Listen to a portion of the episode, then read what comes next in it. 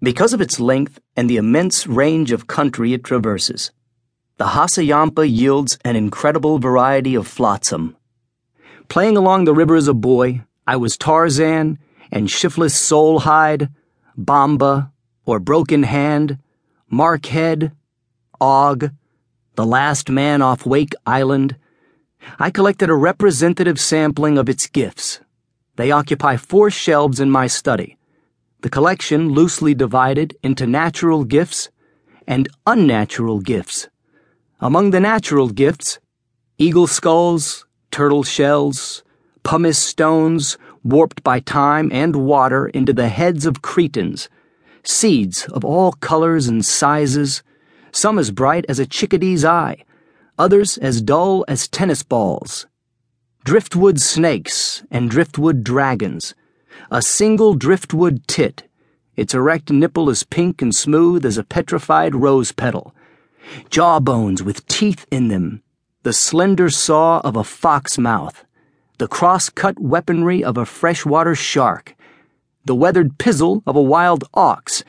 How it survived the water trip I do not know, but even today it is as hard and smooth as mahogany. Perhaps it drifted down on an ice floe. A rat nose, some leg bones, ribs, pelvises large and small, spines and beaks and shards of skulls whose eyelessness says oh. The river is a floating abattoir.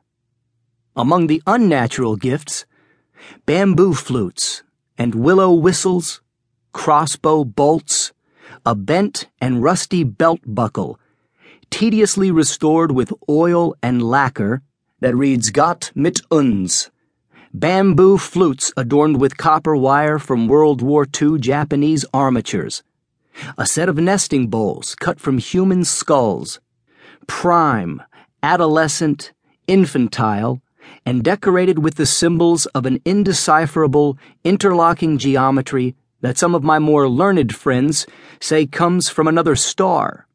Axe handles, a snakeskin condom, a rotting Ho Chi Minh sandal sliced from high grade rubber and bearing the phrase Vitesse Rapide, a set of wind chimes strung on copper wire from World War II American armatures, a gillnet float of tarred white pine into which someone carved the stylized face of a rodent, a cigar box containing a mummified hand still clenched around the hilt of a samurai sword that had been broken off short against the guard.